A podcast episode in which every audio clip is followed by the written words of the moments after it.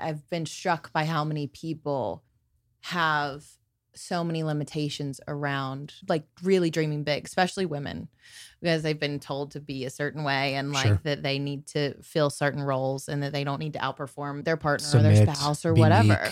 It's safe to dream and it's safe to dream really big and it's safe to want more. You're allowed to want more and also be grateful for where you are and what you have right now. Welcome back to the show. I'm Travis Chappell, and I believe that if you can connect with the best, you can become the best. So, after creating 800 podcast episodes about building your network, I've come to realize that networking is really just making friends. If you're doing it the right way, anyway. Join me as I make friends with world class athletes like Shaquille O'Neal, entertainers like Rob Dyrdek, authors like Dr. Nicole LePera, former presidents like Vicente Fox, or even the occasional FBI hostage negotiator, billionaire real estate mogul, or polarizing political figure. So, if you want to make more friends that help you become a better version of yourself, then subscribe to the show and keep on listening because this is Travis Makes Friends. What's going on, everybody? Welcome back to another episode of Travis Makes Friends podcast. Today, I am making friends with Tori Gordon. Tori is a trauma informed breathwork facilitator, peak performance coach, and award winning content creator. As the founder of Coachable LLC, she has helped nearly 1 million people worldwide achieve success and fulfillment through engaging content, seminars, coaching programs, you name it. Tori's been featured on major media outlets, including NBC, CBS, and Fox News. And her popular podcast, The Coachable Podcast, has been named one of the top five podcasts to get you through COVID. As an award winning mental health influencer, Tori is a brand ambassador for international brands such as Nature Made, Better Health, Organifi, Natural Cycles, so many more. She was named by Yahoo News as a top 10 mindset coach in the US and is now a highly sought after speaker hired by organizations such as the United Nations. Tori, welcome to the show. Thank you. That's a very warm, generous introduction. So Yeah, thanks for having me. Of course, we don't know how to welcome people any way. You know, yeah. it doesn't work as well anyway if you give cold introductions for people. So- Well, thank you. I'm happy Yeah. to be here. so you're a Vegas local Yes. as well, but only for the past year or so. Yep. So where are we from before that? New transplant from Atlanta, Oh, okay. but originally from Alabama. so East Coast though. Yes. How do you like how do you like being on the west side? I love it, except for my skin does not love it. it is quite it's a little dry out here. dry. Yeah. Yeah. But I am happily, like very happily, like settled here and Vegas has surprised me in all the good ways. Yeah. So you're from the East Coast. Mhm. Talk to me about early stage family life, living out there, you know, seven, eight year old Tori Gordon. Set the scene for us. What's life like? What are your parents doing? What are you yeah. to? Grew up in a very nuclear family. S- Older sister, four years older than me, and my parents were married for 36 years. Both of my parents were both educators and musicians. So I grew up with a big value of education Mm. and curiosity. And so my parents really instilled in me resourcefulness in the way of like, if you want to know something, ask the right questions and learn to ask the right people and you, you can be unstoppable. So that was kind of instilled in me since I was really young and also was super competitive as a kid. So Okay. athlete, Saw you were Um, an MVP in three different sports. yeah, Is that right? yeah. What I were the sports? basketball, softball, and soccer. Okay. Yeah. Any of them that you liked better than the other? Softball was my main sport. Okay. Yeah, I was a pitcher. So Nice. there's an element of liking to be in control there and Yeah. but also just like I think as a kid I wanted to be as involved in every play Mm-hmm. and now looking back I think I've seen so many of the ways that's like actually shaped me more than I thought as a kid but I think it really started as somebody was like hey we need a pitcher who wants to volunteer and I was always the one to say yeah I'll do it What kind of ways do you think it shaped you? I think it taught me to be a leader in a lot of ways, a team player, but it taught me how to work hard. It taught me how to go for a goal, know what I want, put in the work, put in the reps, and get better every day. But at the same time, I think on the darker side of that, I think it taught me like if I didn't carry the team or if I didn't make the play happen, I kind of felt like this pressure that it all like Hmm. was up to me. And so I've actually been thinking about this in the last few years more as I became a business owner and was doing like starting my own team and that kind of thing is like how to actually trust my team members Hmm. to Yeah. Take the ball and be fully responsible for their role For on the team role. Yeah. and not overcompensate and think I need to do it all. You can't be responsible for everybody's role. Yeah. Do you feel though that the pressure is helpful? Where where does it become unhealthy? I guess is the question. Because Mm. I tend I played a lot of sports growing up, played a lot of basketball. Tend to feel kind of the same way, especially in business business context. Everything Mhm. rises and falls on leadership, and if you're the person at the top and the person people look to, then you take more accountability than everybody else Sure. does. And with that comes a lot of stress, and comes a lot of pressure, and comes a lot of anxiety. And I think that some of it's extremely necessary. Yeah. But where at what point does it become, you know, unhealthy or uh, you know, I guess I guess that's really my question that I'm Mhm. asking. Where do you think that it stops being valuable because it's just constantly weighing on you or you're taking more than you should be taking or whatever? Yeah, I think it it requires self-awareness to even be able to take inventory and stock of how stressed you are and how much pressure you're actually under and how that's impacting your results. For me, I am able to notice internally what is that what is my internal environment like? And typically my body and my mental health are going to give me cues when I'm like I'm operating out of a really like a stressed response out instead of out of like an intentional conscious grounded decision making place. And i think part of being a real leader requires you to be humble enough to say i need help Hmm. and i'm taking on too much.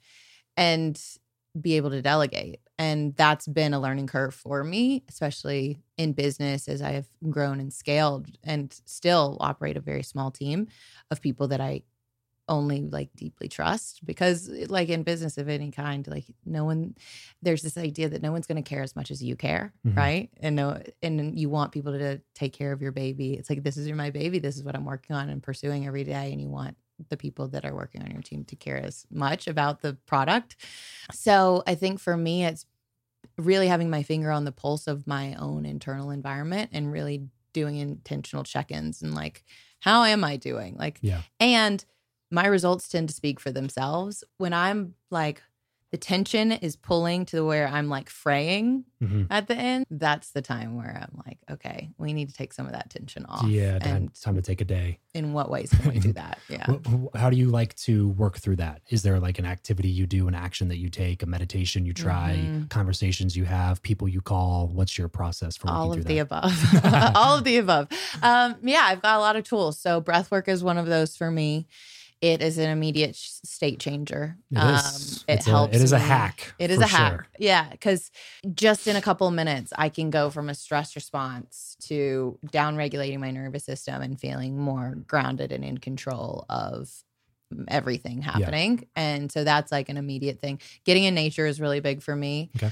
it helps me to ground because it, when i get in those states right it's like you're really heavily operating in your mind. The mental is it's like you're thinking about all the things you need to do Yeah. you're thinking about your laundry list of personal and professional things that are taxing on you you're thinking about what could go wrong what could go right whatever and so But big- mostly what could go wrong. yeah. But a big Yeah. part of it is like, let me get reconnected what's actually true and what's actually real because my mind can play games and And- I don't need to believe everything I think. And what matters. Right. Right. Because like that, that's, I do a lot of the same things, try to, you know, spend a day or two by myself at the beach or something like Mm. I get by myself for sure. And then try to get out, even if it's just, like I said, smoking a cigar with a Mhm. beautiful view at sunset somewhere with a drink in my hand and a re-engagement into what it means to be alive and an Yeah. appreciation for just being Mhm. because that's already a blessing to just be and then realizing that anything i build on top of that is just icing on the cake Right. you know what i mean it's like on i first of all i'm here at this with this beautiful view and enjoying time with myself smoking a cigar with a whiskey and having a great evening and if that's all life provided me it would be a fucking great Yeah. life Yep. but i get the opportunity to do all these other things and if i can figure out a way to make sure that i can re-engage with me with travis it's deep down in here somewhere the Mhm. real version of me then i think that version is much more likely to be able to go conquer a bunch more things because That's you know the life is not a zero sum game it's not a Mm. you win or you lose type of a thing it's like there's multiple ways to make it happen so yeah i, do a lot of the same things try to get Yeah. myself Well, and everything you just said is like are things that help us get present.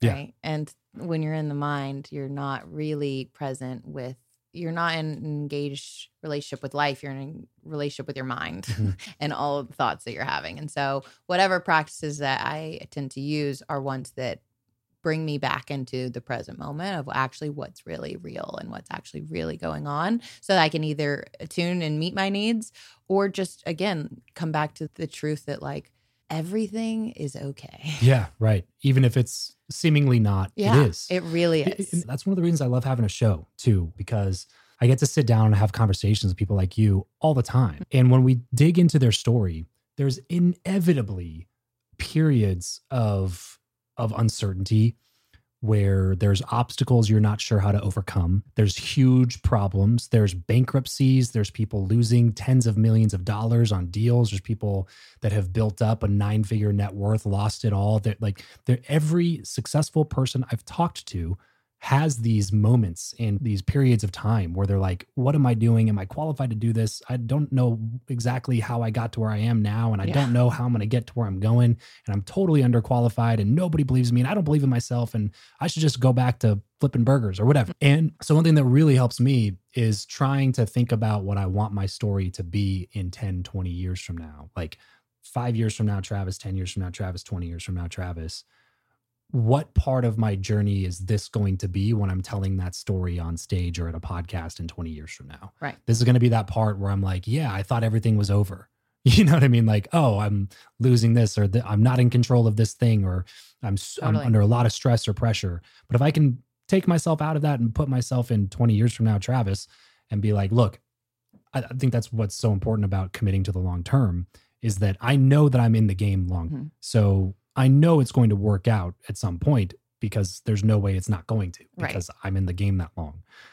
It, this is just part of the story. Yeah, along that's the way. that's the perspective that I think most people miss and don't and I think having that perspective is the differentiator between long-term success or not because here's what happens. You're at where you are, wherever anybody listening is in their life whether it's they're unhappy with their career, their relationship status, their financial status, whatever it is. And then they think about where they want to be, right? Mm-hmm. In 5 years. And they imagine that compelling future that they want to become that version of themselves and then there's the gap between where am i where do i want to be and this what feels like insurmountable Mhm. distance between those two things and what they do is they define where they are and they make up a story about where they are and what that means about where they're going and their ability to get there so what i see a lot of times and I think one of the reasons I've had the success I've had is because I've switched this mentality is I never make where I am mean anything negative about where I want to go. Hmm. Meaning if I think that I'm not where I want to be yet and I think that means I'm not a good leader, maybe I'm not creative enough, I don't have the skills, I don't have the experience, all the stories we tell ourselves. But if you think long term and you knew without a shadow of a doubt you were going to get to that destination and that it was, or even something better, Mhm. that or something better, if you knew that and had that confidence and had that belief and you could see 10 years down the road and see ama- how amazing your life was, you wouldn't make where you are mean anything, but this is just a stepping stone. Absolutely. And that's how I approach my life. And I'm Yeah. like, oh, where I am at is exactly where I need to be because it's where I'm at right now. And if I was meant to be somewhere else, I would be. But the fact that I'm experiencing this in this moment is means it's for me. And I get to figure out what's in this for me. And if I'm not experiencing gratitude or if I'm experiencing tension or overwhelm or stress, I just come back to that and it's like, what is this trying to show me? Because it's for me and it's trying to move me towards the direction of who I think I want to become. Yeah, we're absolutely a reflection of the obstacles that we overcome and Mhm. the pressure that we face and moving past that pressure. And I think that if you don't learn how to stomach that now, Mm.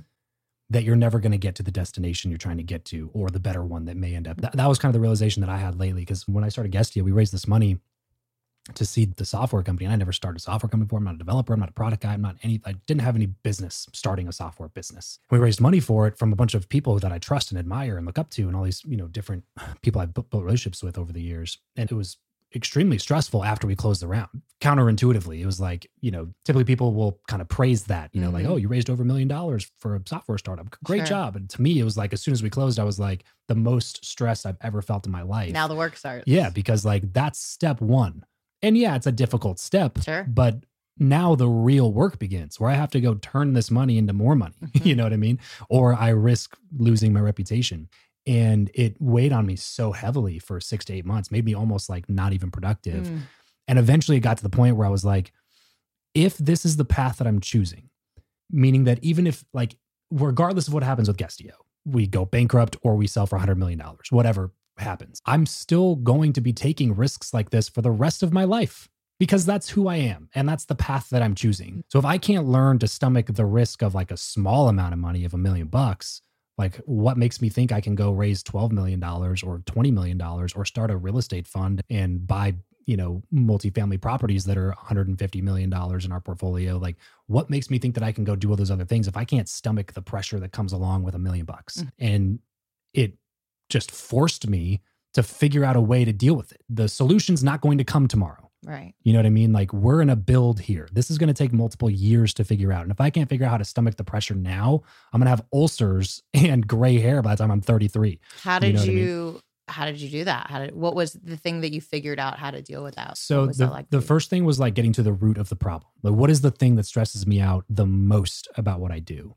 Which is typically what For rooted me- in some kind of fear. Like if you like strip it all back, it's like what's the fear there? It, it wasn't necessarily fear for me. It was more of a lack of alignment in my skill set Okay. versus what I was spending time on. So the solution for me became hire somebody that's an operator that can take all the things off of my plate that I don't want to do, even though they're an expensive hire, even though it's a big risk of a hire, because it's the most expensive hire I've ever done. Bringing in that person and taking that pressure off of me will allow me to do the things with my time that I think I'm uniquely qualified and very good at Right. that most people are not good at. And that is a better seat for me to sit in. And this person can handle this thing. So it took us like four months, 30 interviews and stuff. But we finally made an offer like six weeks ago. We brought on, or like two months ago, we brought on an operator for that business. Mm. And it's already taken loads of stress off of my shoulders. Relief, yeah, yeah. Even though it's a, like, again, it's a big risk. It may not even work out. Like, I hope it does. I think the guy's really great. We, like I did 30 interviews and we did two or three rounds of interviews, met in person. I get good feelings from the guy. He's Sure. working well with the team. Everything's going well. Um, but it's a risk nonetheless. But I think that it was one that was worth it for me. For me, it came down to an understanding of what, like, what is the thing that's really stressing me out the most? And it's like I feel underqualified and undereducated to do this particular role within the company. Yet this is where I find myself in the majority of my hours during Mhm. the day, and it was absolutely just not working. At first, I was like, I can wear the hat. You know, I'll put that hat on, put this hat on, put this hat on. I just want to save money, run the company really frugally. I'll do it all. Spend, I'll, yeah, exactly. Which is a really great strategy. Until it's not. exactly. Yeah. So it became not really fast. And that became the root of the problem for me was just like, how am I spending my time?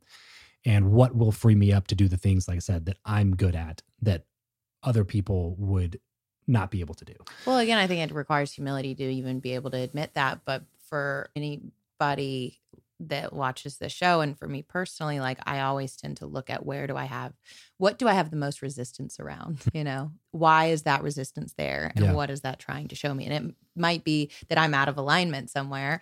And because when I'm in alignment, that resistance intention kind of goes away. And I always think about it as like going to the chiropractor. It's like when I get back into my role that I'm good at, that Mm. I'm uniquely qualified for, and I'm not trying to be everything to everybody. I'm not trying to be someone I'm not, and I'm letting that person be really good at what they're good at, then there's just this release of, yeah, the pressure Yeah, that tension, built up. Right. Yeah. yeah. That was super important Yeah, for awesome. us to do to make that decision. This episode of the show is brought to you by Indeed. We are driven by the search for better. But when it comes to hiring, the best way to search for a candidate is not to search at all, it's to match and match with Indeed. If you need to hire, you need this platform, guys. I'm telling you, Indeed is your matching and hiring platform with over 350 million global monthly visitors, according to Indeed data, and a matching engine that helps you find quality candidates fast. Ditch the busy work and use Indeed for scheduling, screening, and messaging candidates so you can connect with those people even faster. And it doesn't just help you hire faster. In fact, 93% of employers agree that Indeed delivers the highest quality matches compared to other job sites, according to a recent Indeed survey. And look, guys, one of the things that I wish I would have used Indeed for is this matching service.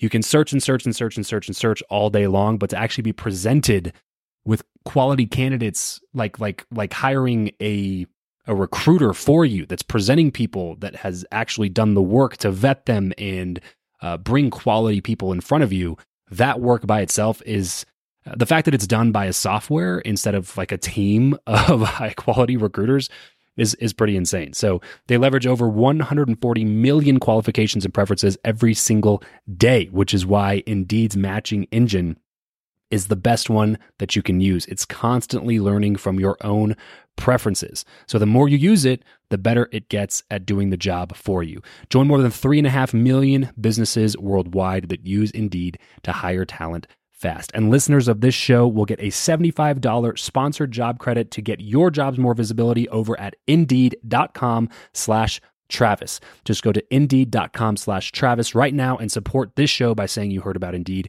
here on the podcast. Indeed.com slash Travis. Terms and conditions apply. If you need to hire, you need Indeed. But I, I really want to get back. We skipped a bunch of things here in your mm-hmm. story that I'm really interested in. So I want to get back into that. Sure. Um, so, sports, competitive, parents and education. So, did they push you down a certain career path? Like, mm-hmm. I typically find that people whose parents were really into the education side don't really end up like in the online world. Mhm. They tend to have like more kind of traditional career paths, traditional college, university, get a job, you know, be an accountant or a lawyer or something like that. Did they push you in that direction at all? Was that ever part of your path? Did you have any inkling or desire to go down those directions?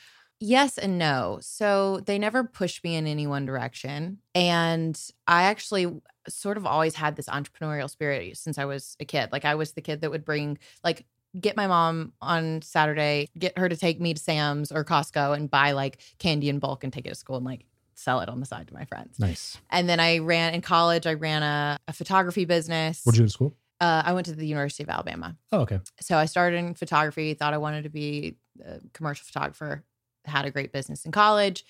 And my sister got sick with cancer. And I did this portrait photo shoot of her after she shaved her head and lost all of her hair. And it, that was such a profound experience. And for some reason, it kind of stole my joy for photography at the time. It was actually, I put the camera down after that and didn't really pick it up for a really long time. And all of a sudden, I was like, I want to take my life in a different path. And I didn't know what that looked like. But I knew I wanted, like most people, to help people, right? It was like, what do you want to do? I want to help people. What does that mean? What does that look like? And I didn't know. And like many people in college, you're kind of trying to figure that out. And a friend of mine was like, oh, well, I'm in social work and it's easy. And so I followed that. And so I the got mind of a 19 year old. Totally. like easy. Sign me up. but the thing was, my parents always really encouraged me to find my way. And they Mhm. believed in me and they trusted me that I would figure it out and that I just, they just continued to encourage me to pursue the things that were real and true and interesting for me. So I got into social work. And although I found it interesting in psychology, that's where I started dip my toe into psychology. I figured out very quickly it was not going to provide the lifestyle I wanted. And it was really heavy and dense and intense. And so I went the corporate path right out of college. It was like what my dad always said was like, but you do have to pay your bills and Yeah, you got to right. figure that out. So Yep. I took a job in software sales right out of college Oh, really? and did that outside sales for six years before I went in house to do sales operations training and onboarding What for like performance management. We were selling legal software and services Okay. to large corporate legal departments in the biggest law firms in the country. Yeah. How was that experience for you? Worked for a really toxic boss, Okay. which taught me a lot though about teamwork and collaboration outside of that Culture. and culture. To- toxic in what ways? Gosh, Don't even get you started. yeah, uh, just abusive. Just The- an abuse of power. Yes. Yeah. But also, even the hiring structure, he hired, so his HR, like hiring manager, was a former Miss USA. And his whole strategy was to hire girls that had been in the Miss USA pageant system because they were beautiful and they could talk and they could hold a conversation and men enjoyed giving them Sell better. yeah, they sold yeah, better. yeah. And that was the whole strategy. And as you know, so that was the environment you come into. Yeah. It was here's a Tiffany bracelet during your onboarding process, but I'm not going to give you health insurance. That was the environment that I lived, uh, like I worked in for six years. And it was interesting though, thinking back, like I Just I a touch of misogyny. sort of became like this in some ways this person that the other my like coworkers rallied around because I wasn't really afraid to stick up for myself Mhm. and I wasn't afraid to stand up for the other people uh, that I worked with and he didn't love the fact that I balked at his authority. No, No. it's so strange. so Usually, people like eventually that have such a great relationship with Yeah. their ego. But there's a they- cost and a payoff to everything. And I realized that. There was Yeah. a cost to working for them, but there was a payoff, right? I had flexibility. I Sure. got, there were different making good money. And I was in your always weighing the options, you know, Yeah. weighing is this worth being here or not? And I, for a while, it was a very strategic move to stay as long as I did. And then when those, the cost outweighed the benefits, Sure. I was out. You also probably gained a lot of experience in selling, Totally. which was Invaluable. pretty beneficial to the rest of your career. extremely valuable Yeah. because then I ended up going working for the top country in the industry. Yeah, top company and doing all of their sales training and teaching Oh, their really? salespeople how to go out and sell. Got so that was two separate companies. So you did outside sales for this other company Yeah. and then moved to inside, Inside. sales management. Yeah, sales operations. Got it. Yeah. Got it. Then I ended up starting a podcast and the response from the company at the time because I posted on LinkedIn, I got a call from my boss and her boss and they didn't love the fact that I'd started a podcast. Why? The response that I got from them was that this looks like it takes a lot of time. And how do we know you're not doing it on our dollar? Because I worked from home full time. And they made a lot of assumptions out of the gate, thinking that they were afraid, in their opinion, that I was going to like sell, like give away trade secrets and stuff.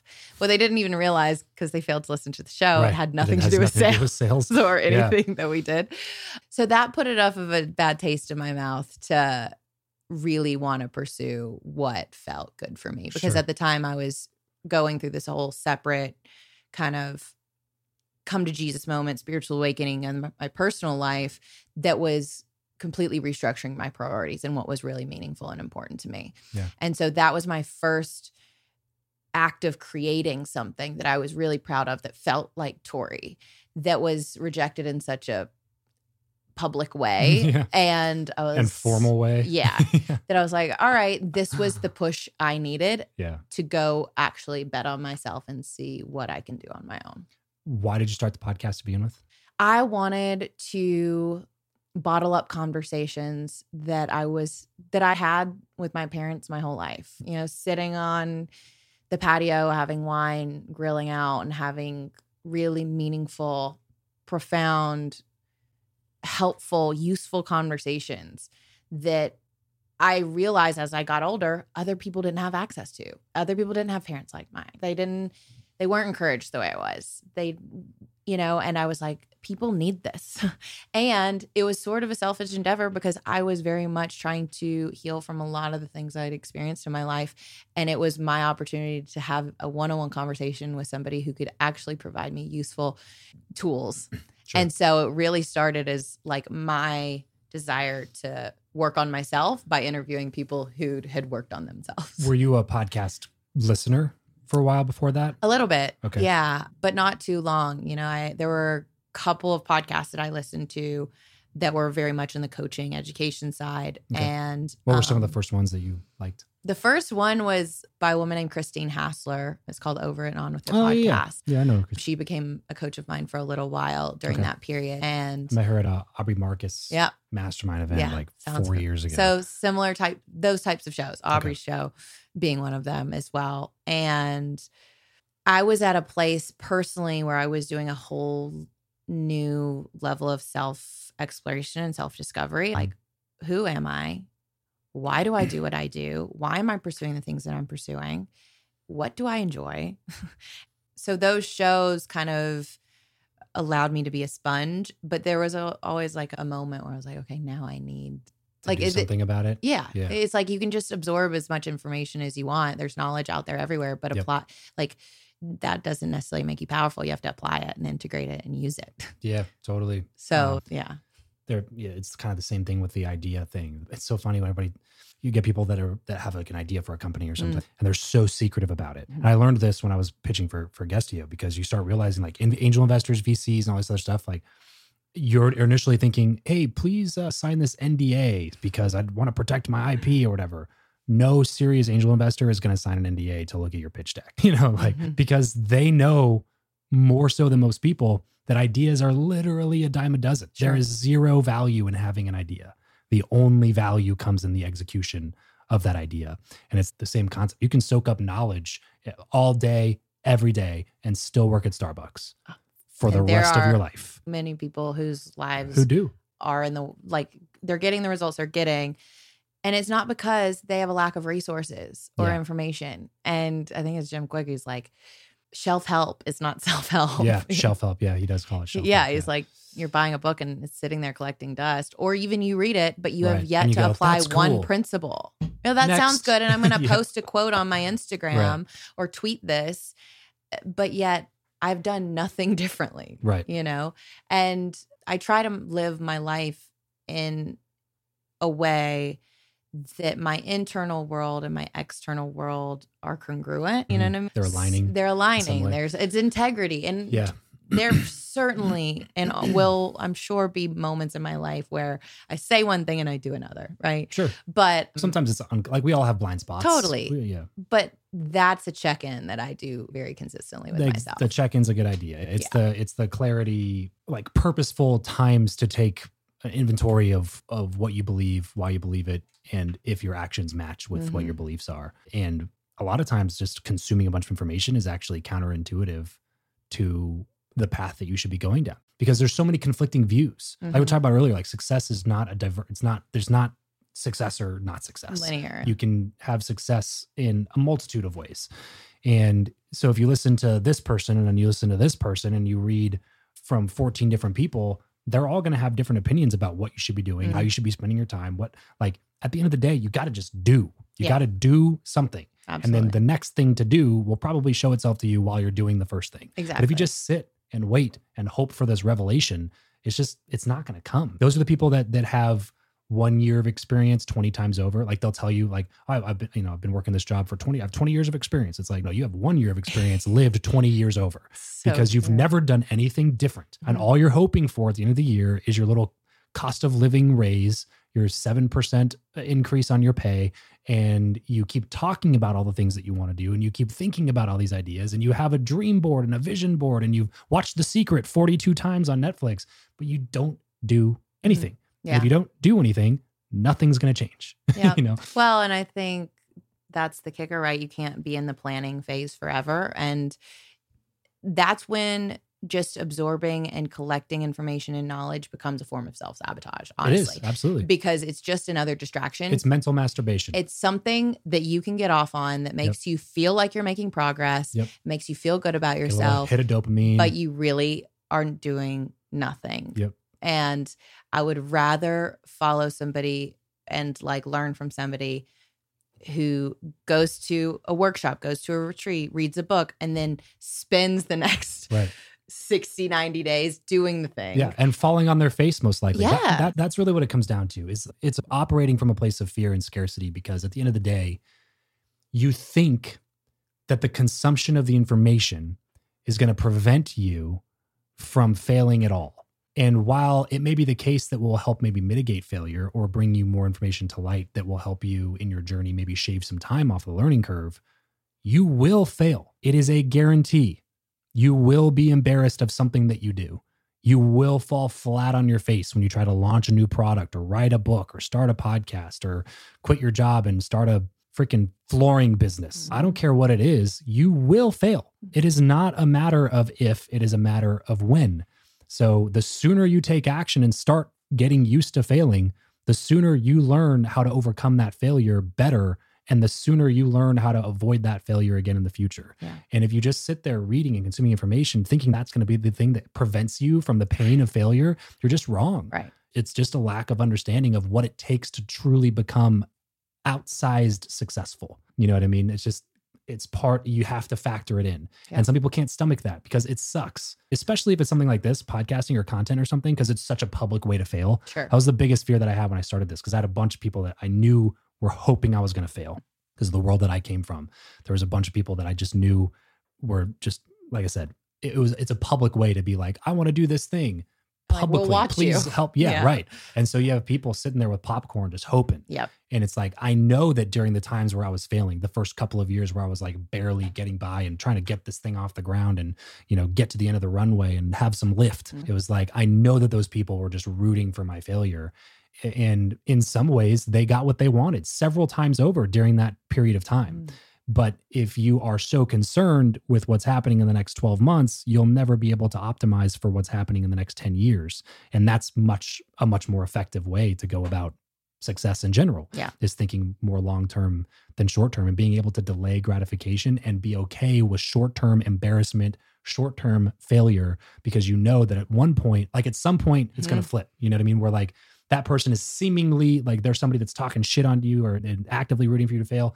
And it seemingly looks like when you're whatever, 25, that maybe they're more successful because they stayed in the corporate job Right. and they're getting a fat salary and they live in a beautiful condo on the high rise in Chicago or whatever. And you're like eating shit, living in your parents' spare bedroom, trying to build a business. It looks like they've won. But in 10 years, they're here because they've gotten two promotions, Mhm. but you're here because you've built a multi eight figure business that you exit. You know what I mean? Yeah. Like it just, it's a complete misunderstanding of priority. It just reminds me of a conversation or a text I got recently because I had that exact experience. Basically, when I started posting on social media and starting my own business and the podcast and everything, there was definitely a contrast of reviews from my friends and people that I knew and what people Mhm. thought about it. From my People from work. Yeah, to, right. From my bosses and my coworkers to my friends, closest friends. And I definitely lost friendships. That I remember one girl specifically I was really close with.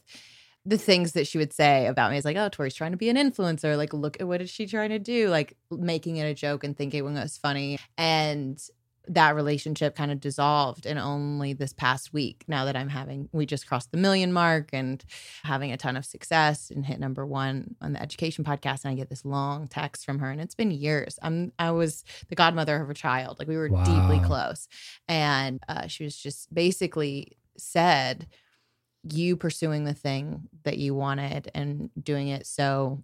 You know, passionately and intentionally, like triggered me because I wasn't growing. I was afraid you were going to leave me behind and as a result outgrow me and and so it's she interesting pushed you away yeah to make exactly sure it happened. Yeah. exactly and it's just interesting because like you were saying it really does come down to like the longevity and like thinking long term Mhm. because these things you know aren't built overnight They all take time. they all take Yep. time and but yet the people who you know are the doubters or the haters who there will be and they want to see you fail the the moment that you start to have success the moment that they're like It's the come to Jesus moment where they realize they were wrong, yeah absolutely Yeah. and where they can't say anything about it anymore. right You know, so their only option is to support. Right. Because you're going to be successful regardless. yeah You know. Yeah. It's it's unfortunate that works that way, but that is how it works, and it's the same. You know, for anybody that's trying to do something, anything different. If you're just trying to do something different, you're always going to get this reaction, and it's Mhm. going to be most painfully from the people that love you and care about you the most. yeah unfortunately And sometimes it's because of what, you know, your friend was saying, but other times it's because they don't want to see you fail. They don't want to see you get embarrassed. They don't want to see you, you know, do it for 8 months and then realize that you quit your job and now you don't know how you're going to pay it. Like they don't want to see that pain either. Mhm. Even some people are just they're doing it from a place of love for you. Yeah. It's just misplaced absolutely because it's a misunderstanding of what I value in life. It's just like I don't want to work for a corporate Mm. corporation that doesn't doesn't value what I want. I want to do this thing, Yeah. even if it means less money, even if it means late nights, even if it means downgrade in my lifestyle for a little while. You know, it's a worthy pursuit, and I'm fine with that. Yeah. And I need you to be fine with that. Well, I and, it's a you to support me. projection. It's a projection of their own feet that Mhm. they're putting onto you, Right. and they're calling it and they're saying, I'm trying to protect you and I want to love you by Yeah. keeping you small. And that's unfortunate. And it, like you said, it, it's just misplaced. Mhm. And Yeah, it's, it is. Yeah, It is. as a parent, it's your job to keep your kids safe. of course. So it's really hard when they like become an adult and they start doing stuff that you perceive as being Risky. inherently risky. Yeah, it's Totally. like, wait, before you do that, you mm-hmm. know, like let's maybe talk about this for a second. Well, I, wanna was see- encouraged when I started. There was like from a lot of people I deeply respected. They're like, you need to have this much in savings. You need to be able to pay your bills for six months if something ever happens and stuff. And I was like, that's all nice advice, and I really appreciate it. I'm going to listen to it, but I'm not going to take it. Yeah. and I, you know, and I, not everybody will take the same path. Sure. And, but I had a conviction personally. Yeah. I knew I needed to put myself on the hook to Yeah. show up, to actually put in the work that was Sometimes it. necessary Yeah. to get it done. Money can be I- a great accountability partner. Yeah. Yeah. Well, and if I had that cushion, I wouldn't have had the pressure Right. to actually go out and To make perform. it happen. Yeah. Right. No, sometimes you need it. Yeah. you know and most of the time my advice is different for everybody especially like you know if you're in your 40s and you have four kids and you know what i mean it's like it's going to be a little bit different Absolutely. but if you're in your 20s and you're single Yeah. and it's just like just do something try things do like take big risks Mhm. and literally in the optimal time of life Yeah. to make those big decisions and put yourself in a position that is potentially extremely risky and to me it's like i always looked at not always one thing that i've recently gotten better at i should say is looking at my current problems in the scope of the future version that of of myself that I want to become.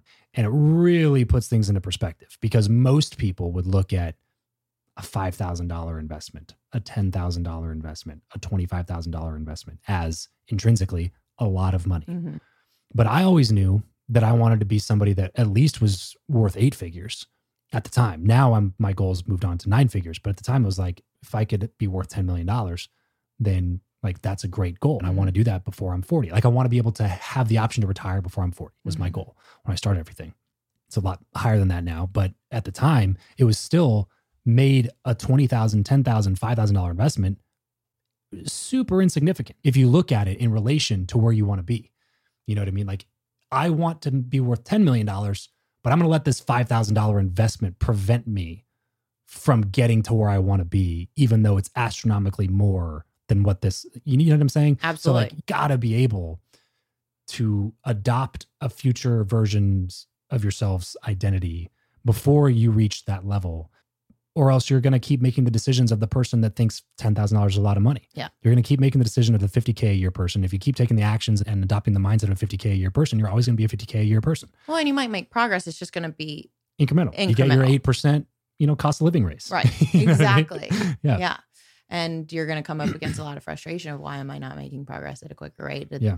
But it's going to be uh, compare like it's going to be in proportion to the risks that you're willing correct. to take. Yeah. Correct. Yeah, because I I hesitate to give the advice to people, but I tell them this is my story. You know, like you don't have to do what I did, Exactly. but I'm telling you, like if you want to know how I got from where I was to where I am now in this period of time, this is what I did. I'm not telling you you have to do the same thing because I understand it's risky and sounds insane.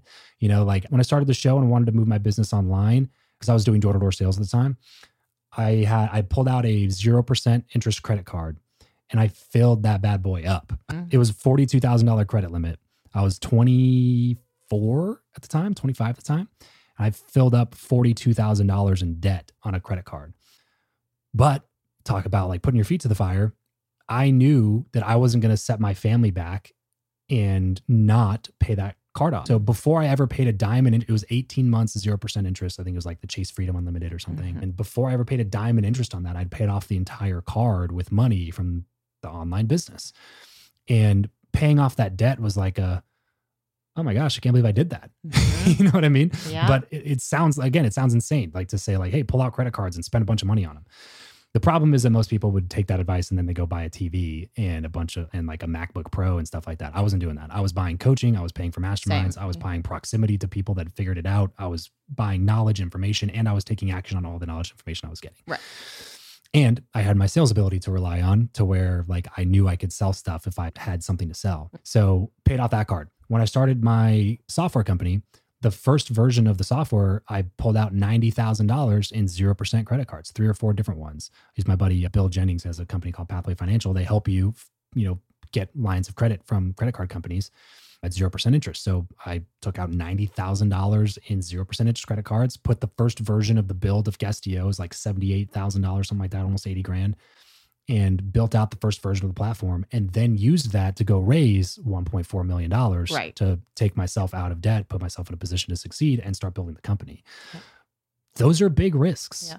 it easily could have been the opposite of that it easily could have been i have $80000 on this credit card. Nobody will give me any money and i can't figure out how to make money and now i'm just $80000 in credit card debt Mhm. and now i'm paying interest. You know what i mean? Like that could have been the story. But the bottom line is i was okay with that version of the story because i want this to be worth more than 90 grand one day. And at the end of the day, even if I'm on the hook for 90 grand, it's still just not enough to be able to take me away from the pursuit of what I really want to achieve, Yeah. which is in 10 years from now, want to be able to not have to work again. Yeah. You know what I mean? So if you, first of all, aren't thinking about your current problems in contrast to your, you know, future desires, that's one thing. But then secondly, it's a good way to make sure or measure up what your future desires are and if they're big enough. Mm. Because sometimes I think people just have a misunderest like they have an underestimation of what it's going to take. I agree. I agree. I think one of the things I've actually been working with a lot of clients on recently is creating a new orientation to dreaming big because I've been struck by how many people have so many limitations around like really dreaming big, especially women, because they've been told to be a certain way and like Sure. that they need to fill certain roles and that they don't need to outperform their, um, you know, their partner or their spouse or whatever. meek. And Yeah. and so I've actually that's been a conversation that I've been having with several people recently is that it's safe, it's safe to dream and it's safe to dream really big and it's safe to want more. You're allowed to want more and also be grateful for where you are and what you have right now. Just because you are pursuing something that feels audacious and big doesn't mean you're not at the same time grateful for what you have Sure. and see your privilege in the position that you might be right now. Totally. Uh, This house that we're in right now, we bought this a couple years ago. One of the reasons we bought it was that we had a perfect view of the strip, like the whole strip. It was just a, like an empty dirt lot behind us. So on our balcony, we can see like all the Vegas strip. And it was beautiful view sitting out on the porch at night, like glass of wine, whatever. Four or five months ago, we find out that they're doing this huge commercial development behind us. And it was like, oh man, that's going to take away part of our view. But we're like, ah, it's not, oh, it, it is what it is. You know, it's a half mile from the house and they're putting in some cool restaurants and a good place to go walk around and hang out. So that's pretty cool. You know, take the good with the bad, whatever. But then like a couple months later, right behind our house, there's another development going in and they put in a bunch of like freaking like two story, three story like eight plexes and they're like luxury condos. So it's not like they're going to be like not great neighbors, Sure. but it's 10 feet from our back wall and it eliminated our view. By the time the project is done, our view will be gone completely. And all we'll be looking at is the stucco of other people's places.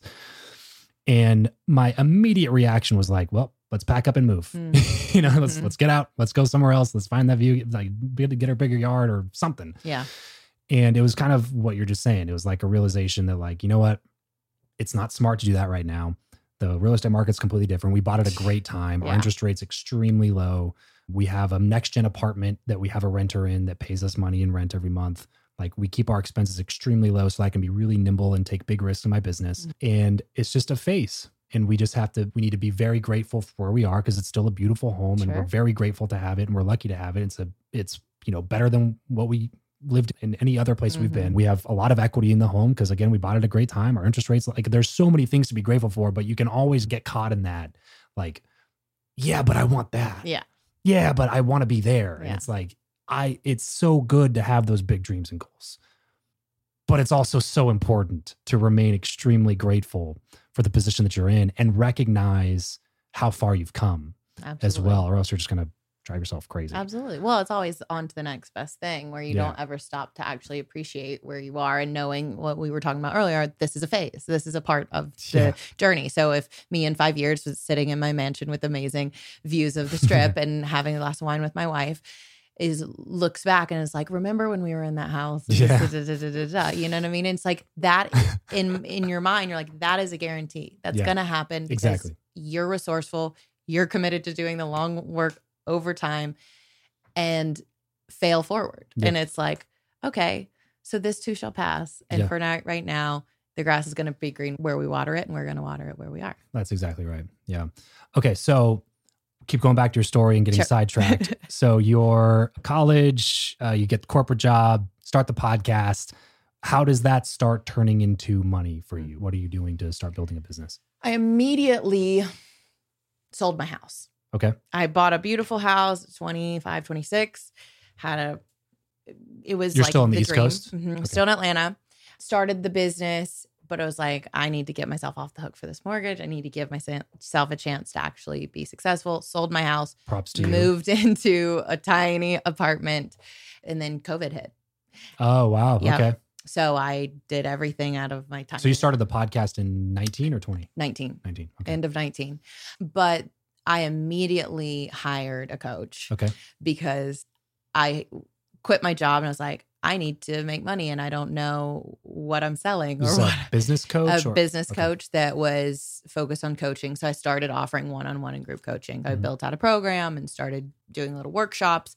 And literally, it was just one foot in front of the other. Like, just started with like, now when I look back at my graphics and my marketing for it, it was just, it's so cringy, but like I have Yeah. love for her. It was me and Canva for Yeah. like the first two years. Like, Totally. totally.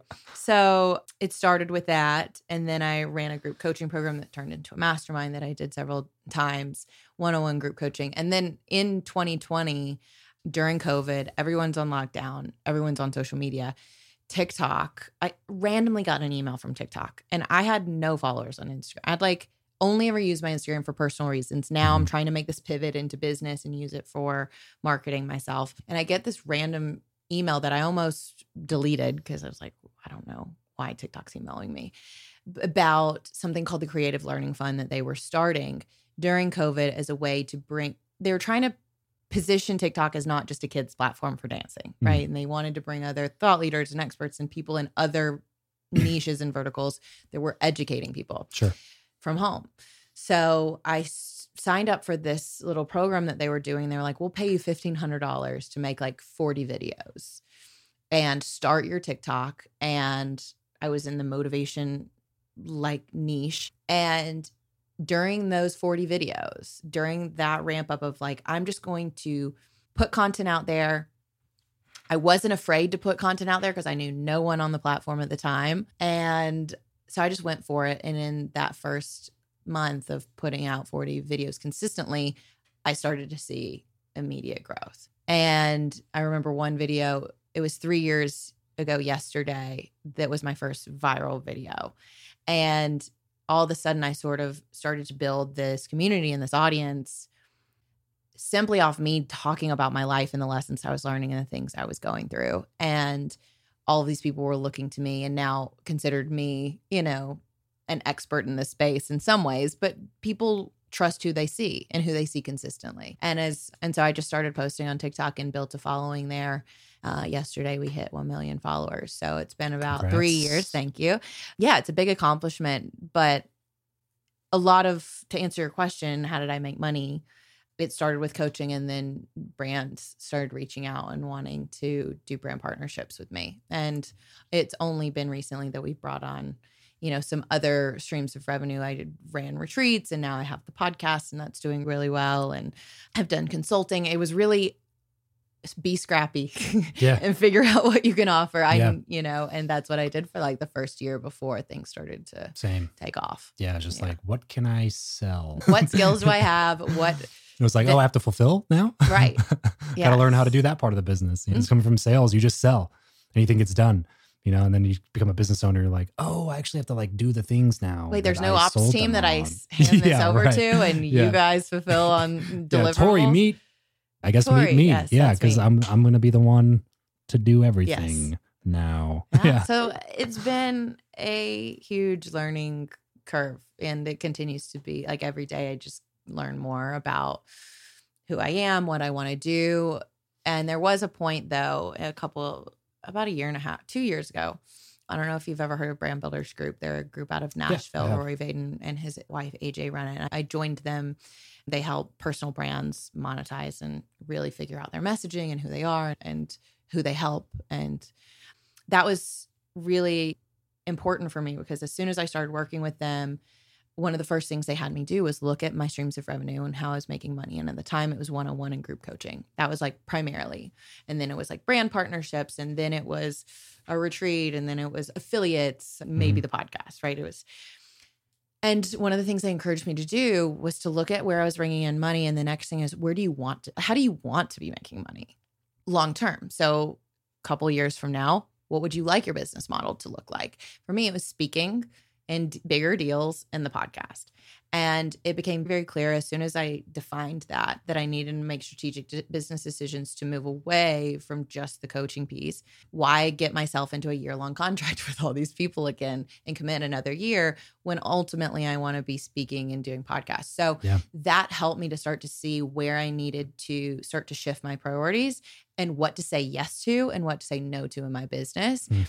Even if it seems like a good opportunity at the time and this client wants to hi- That's the hire hardest me, part. It's the hardest part to turn it's like, down but money. it's not aligned with where I want to go. It's not in my DNA to turn down money, but it has to be. Yep. Yeah. So I got, I learned how to say no to things that look good, but not might not feel good for me long term. Mm. Yeah. Yeah. Well, super interesting. What's next for you, you think? You know, I've been getting this question a lot lately, and the truth at this moment in time is more of what I'm doing right now. Like, I really feel like I'm in a place that I have everything I want in life. In personally and professionally, I'm doing exactly what I want to be doing in terms of speaking, facilitating, and doing this podcast and having this place to be. conversation. So it's more of this on a bigger scale. Yeah. Um, because right now I just feel really fulfilled. And that might change, you know, down the road Sure. Yeah. but probably a book at some point. Yeah. That's been on the horizon. We've had some opportunities and deals come up, but it hasn't been the right one. And uh, who knows? I mean, ultimately, I would love to have my show continue to take off and either be doing really well, have its own TV show or whatever. But Sure. more of what it what we're currently doing, definitely. Well, congrats on the Thank you. success you've seen so far. Seems well earned, well deserved. And uh, yeah, we'll be following along the journey. If you're listening, watching right now, go check out some of Tori's stuff. Where is the best place, the one place that you want them to go connect with you more? The Coachable podcast. Yeah, we're going to have Travis on very soon. So you're going to be able to come hear our conversation where he's in the guest seat soon. That's where you can find us on YouTube and um, Apple, Spotify, wherever. So for checking this out right now, the Coachable Podcast, whatever podcast app you're listening in, search that or go check it out on YouTube. Tori, thanks so much for coming on the show. It's a lot of fun. Thank you so much for having me. That's it for today's episode. Thanks for spending some time with me and my friends. If you want to be better friends with me, then head over to travischappell.com slash team to subscribe to my free newsletter, Your Friend Travis, where I share what's on my mind about life, building a business, raising kids, being married, and anything else I would normally share with my close circle of friends. That's travischappell.com slash team. And my biggest ask of you, since I'm sharing my friends with you, is to share this episode with a friend of yours that hasn't listened to the show yet and leave us a quick five star rating in Apple Podcasts and in Spotify. It would mean the world to us as it helps us make sure that this show continues to be more valuable to you. Thanks in advance, and I'll catch you on the next episode.